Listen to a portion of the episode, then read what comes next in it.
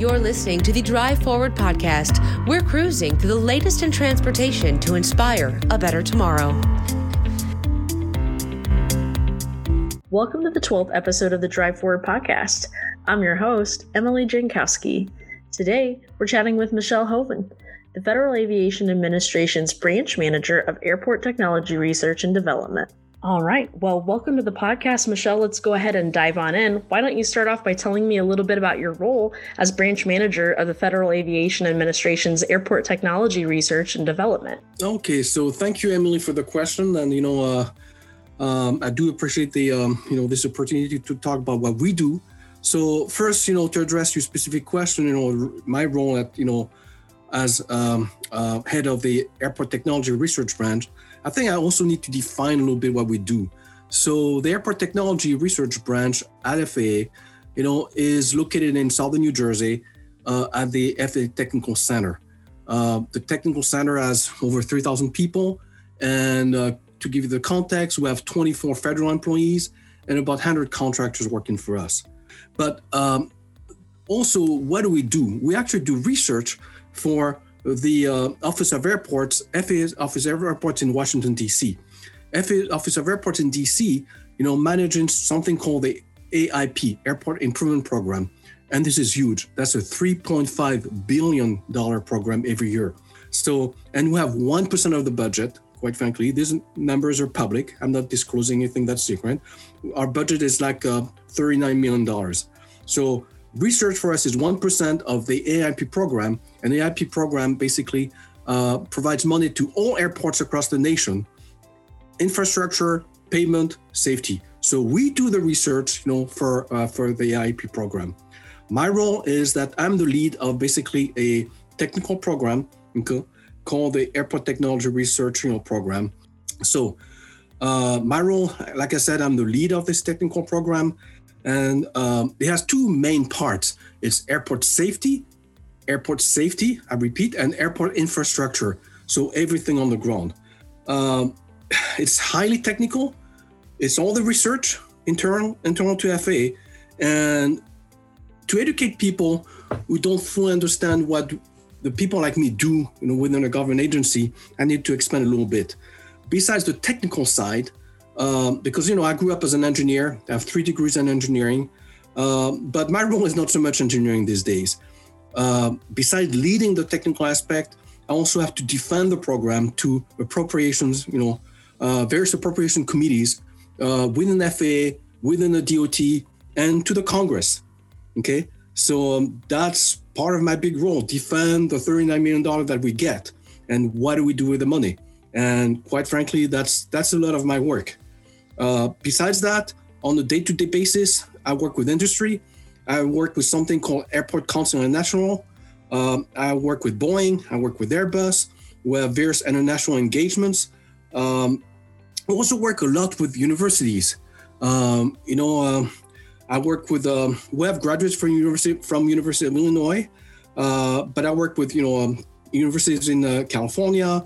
I work with the University in Massachusetts. So it's uh, it's very varied what I do. My job is never ever boring. One last thing that I need to describe about the role is that uh, I'm always looking for the best people. So I'm involved in recruiting the best people we can, you know, with the, within our federal you know um, uh, roster, and also I get involved with getting the best contractors that work for us. So although I grew up as an engineer, my role is extremely diverse. I lead a technical program, defend the budget, and get the best people, you know, to act upon it on a day-to-day basis. So for someone, you know, uh, who might be like a young engineer, you know, graduating from university, um, yes, you know, 25, 30 years down the road, that could be in your future. Fantastic. Well, I like what you said about uh, basically what you're doing is a lot of work on the ground. I think a lot of people mistake that side of the FAA as well, right? Like smart vehicles, we also need smart infrastructures. So tell me a little bit about how the FAA is addressing the idea of smart airports. I know those are certainly on the path for our future. Okay, so that's a, that's another area we get involved. So, having described what I do and what my people do, everybody is taken off and landing from an airport. I assume everybody's you know has done that, or at least ninety five percent of the people on this, you know, listen to this podcast would have done so. So, you know, as the air, airplane you know move around the airport, okay, you see the pavement, you see the grass, you see the light, we do all that, but it's changing. Uh, maybe people have heard of what's called smart cities or smart everything I think the future is taking shape for something different, and it's called smart airports. So the idea of smart airports is has to do with you as a passenger should be able to get an airport, and it's um, it's a seamless basically, right? Uh, you know, uh, you shouldn't have to worry about the weather. You shouldn't have to worry about whether whether or not everything is late. You know, with um, the uh, the iPhone and the technology that has been around for about you know now you know 13 years since 2007 has changed the way we handle information. It should be the same with you as a passenger to an airport. It should be so seamless. You should be able to get to the airport, you know, go to your gate. Um, all your bags are taken, you know, care of, and get on your plane, not having to wait and wait and wait. That's the overall concept of smart airports. Again, three things that we care we care a lot we do care a lot is efficiency has to be efficient it has to be have the capacity. Those airports have to be big enough to handle the volume of passengers, and mostly it has to be safe. So um, smart airports, like smart everything, are around the corner where information about everything is provided in a comprehensive way. But that comes to you as a passenger and is totally seamless and makes your trip very pleasurable. That's what we're aiming for. Uh, it's not here yet, but you know I predict it's um, it'll, it'll be here within the next ten years. That's fantastic. Well, speaking of futuristic concepts, urban air mobility certainly shows the potential for urban transportation where we're moving people through the air and similar to small air buses, kind of like how we're doing on the ground. How are you exploring this potential form of transit? And maybe even share what you think that may look like on the ground and those constant, frequent trips. So um, there's something new on the horizon. It's not that new, but it is new right now, more or less. It's urban air mobility. What does that mean? That means that uh, the future of urban transportation is is totally upon us, and it's totally different from what we've been experiencing the last 30 to 45 years, quite frankly. Uh, you know, some of you might be pilots. You take a little GA plane and you fly a little Cessna from here and there. That's one way. Or you go and fly commercial. You go to the airport, and I just described the concept of smart airports. But basically, you got you get into a, a, a bigger airplane that you have no control, you know, over urban air mobility is that well what's in between? Uh, what's in between is that maybe they could be little pods you know that you know individual people could get on right? And they could go from point a to point b. Uh, this is new. Uh, industry is very engaged into this. Uh, we work with nasa on this also in terms of futuristic concepts but you know the future is ours and it's going to change so much. So whatever you can dream of we are kind of looking at it. So let me take an example. Instead of you going to an airport and boarding a plane, it could be that you have a, a little pod that comes to your house, takes you and takes you somewhere else. If it's like regionally, or if you want to go from the East Coast to the West Coast, you must you might still have to go from that little pod to a bigger airplane. But the way passengers are delivered across, you know, the airspace is might be totally, totally different. Or you can have small buses Again, uh, this is really these are new concepts. However, I believe this is going to happen within the next 20 years. It's going to change. The other thing is electrification of of of airborne urban air mobility. You know, pods, and I, I focus on the word pods. Uh, but you know, doesn't have to be jet fuel. You know, could be electrified. So what we do, us, um, especially in my branch, we're looking at providing the right infrastructure for whatever urban air mobility is going to throw at us. Other parts of FAA are looking at you know the, um, what's happening in the airspace, but we're focused solely on what's infrastructure on the ground, you know that that will provide support for that. Uh, but again, you know it's changing all the time, so we stay engaged, and um, this is very very exciting, quite frankly. Absolutely. I think it could definitely be of huge use, right? I think here in the heartland, right? I think some of the closest cities to us that would be necessary Chicago, St. Louis, you know, they're on the East Coast. Maybe you're talking DC or New York City. So that's really exciting to hear how we could potentially be traveling in the future. Um, speaking of futuristic ideas like that, you know, we've heard of companies like Amazon testing drones for last mile of delivery. I know the FAA is using drones a little bit differently in helping over oversee pavement inspection.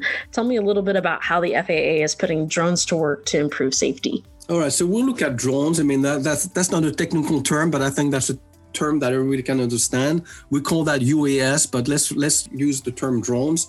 Uh, drones are basically where you know uh, it's like a small urban air mobility pod where but where there's no people okay in there it's a drone right and so uh, you know um, this is new again you know it's not new brand new but it's uh, it's new the last 10 years definitely in terms of gaining momentum and and look at what we need to do we FAA we look at safety.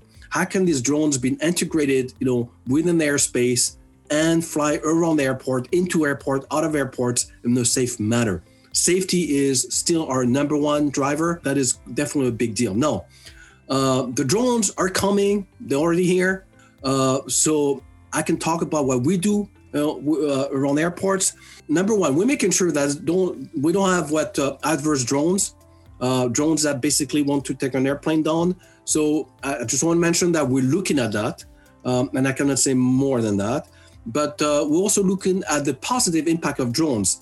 So um, for anyone who has been to an airport and has walked on a, an airport pavement, it's 10,000 feet, okay, two miles. This is very, very far to walk. So right now, pavement inspection is done basically on foot, right?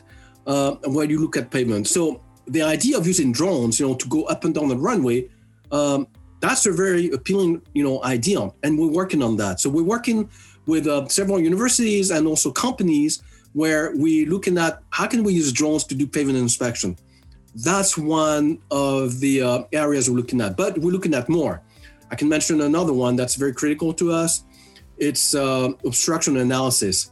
For those people who live where there's a lot of woods, trees tend to grow fast. And at the end of runways, especially at uh, general aviation airports, those trees become a, a, serious hazard to small planes. So we do what's called obstruction analysis, where we go to the end of runway and we try to map, you know, how uh, you know how tall the trees have grown, so that basically we can mitigate, you know, those risks. Uh, well, drone, drones again are a very good, you know, uh, uh, piece of tool that we can use to do three-dimensional uh, obstruction analysis.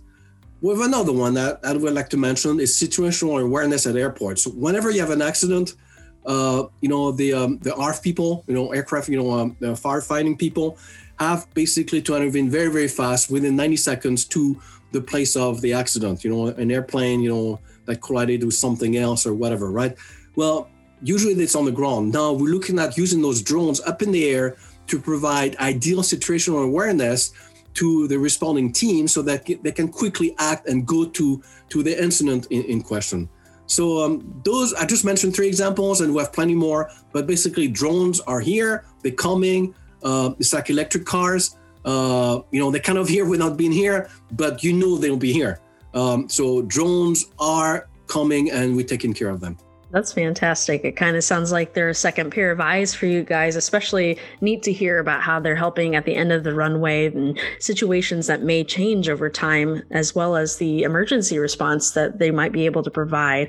Reminds me a little bit of the construction uh, process that industry is using now to monitor construction sites and builds and checking things out. So, certainly of use for a lot of different areas of engineering. That's fantastic. Well, one more question for you. What do you hope your legacy is at the Federal Aviation Administration? Well, my legacy is, is actually um, because you know I'm I'm I'm no uh, spring chicken anymore. Uh, my legacy is that you know I know that we've grown the program. I've grown the program. Uh, my legacy is that you know we have a core of people, highly dedicated federal employees, supported by contractors. That uh, they I wouldn't say they work for fun, but it's not a chore for them to work. Uh, my legacy is that I've created a great environment, you know, for technical people and non-technical people to come and work, so that every day is they feel they make a big difference. Um, that's what I hope my legacy will be. That's great. Thank you so much, Michel. That's all I had for today. I hope I speak on behalf of all of our listeners in saying that we we really appreciate all the work that you are doing, as well as all of the work that the Federal Aviation Administration is doing. Uh, thank you so much for joining us on the podcast, and listeners, thank you stay, for staying tuned in. The Drive Forward podcast is a production of Illinois Center for Transportation, a research center of the University of Illinois at Urbana Champaign. We invite you to subscribe to the Drive Forward podcast on iTunes, SoundCloud, or Spotify. And while you're there, feel free to like or rate us. Thanks for listening. Keep the conversation rolling by using the hashtag Drive Forward.